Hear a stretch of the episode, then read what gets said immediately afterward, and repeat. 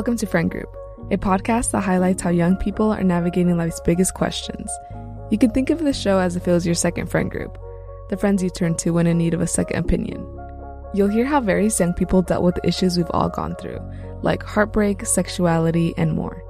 Each season of Friend Group will focus on a specific question, and for our first season, we're asking if getting back together with an ex is worth it.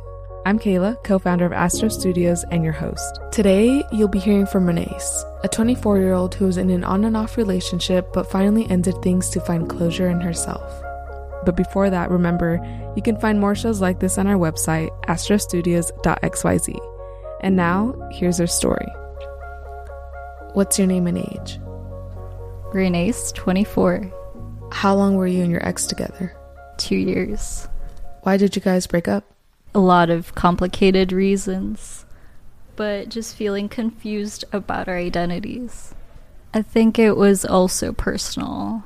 Like, we just got into each other's hair too many times, yeah. Did you guys get back together afterwards? Yeah. Like four times. Um, I never really wanted to go back initially. Um, but every like breakup there would be kind of like a, there would be closure and there would be a period of no contact and then they would hit me up and um, apologize for the past for their past mistakes and ready to like rekindle what we what we've had and uh, yeah that never really worked out. How did you feel after each breakup? Uh awful really. Yeah very lost with myself. How'd you deal with that?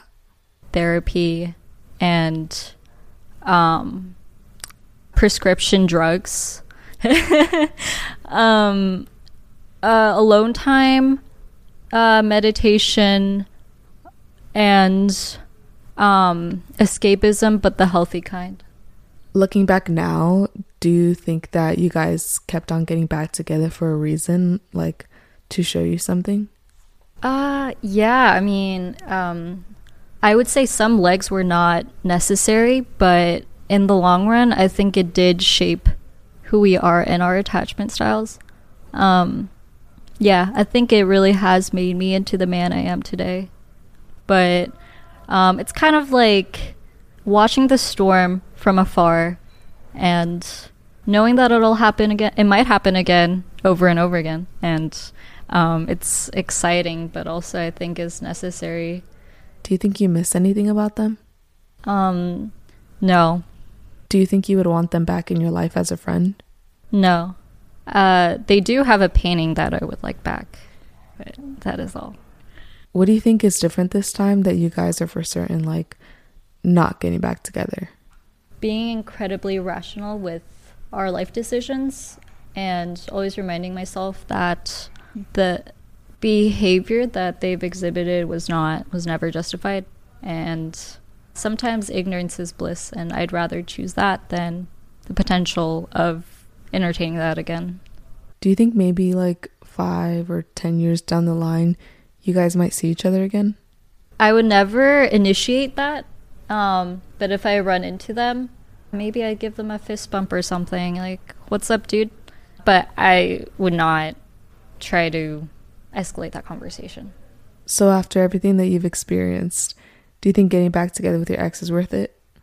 I'd say 50 50. Last leg, no. Yeah, that was just the final straw. What parts were worth it? Uh, discovering myself. It was more so for me and him being there to extrapolate like attachment styles and um, ways that would not be brought out from like a traditional relationship or with friends. I think it, the emotional turmoil wasn't worth it at times. One thing I've been thinking about lately is it's physically impossible for me personally to look at a mirror and say I love you, like I love you to myself, like look eye to eye in the mirror and say I love you. I just I find that kind of like the act of doing it, I can't get myself to do it because I feel like even if no one's watching or no one's like eavesdropping, um, I feel like if I were to ask my friends or other people, they would kind of feel the same way. Like there's this deep innate insecurity that we have to kind of avoid that self love or confrontation, like self affirming confrontation with ourselves. I'm trying to maybe be less repulsed to that idea and do it like genuinely at a point. You really have to like look in the mirror, like be like, I love you. and that it it feels cringe. Um, but yeah, I don't it feels like you're breaking a fourth wall just by like looking straight at someone and or straight at yourself. Whereas with another person you are being immediately validated.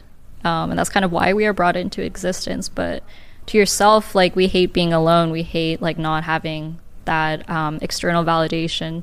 So maybe seeking that internal validation will help you get better at breaking the fourth wall. So I guess just being aware and allocating time to spend time with yourself will help me achieve looking at the mirror and saying, I love you. Astro is a podcast company focused on capturing the conversations that come for you and making them available when you need them the most. Thank you to Renaise for sharing her unique perspective, story, and wisdom. These podcasts are made possible by people like you. We believe we're all interesting, so if you'd like to share your story with us, go to astrostudios.xyz for more information on casting and to find more shows like this.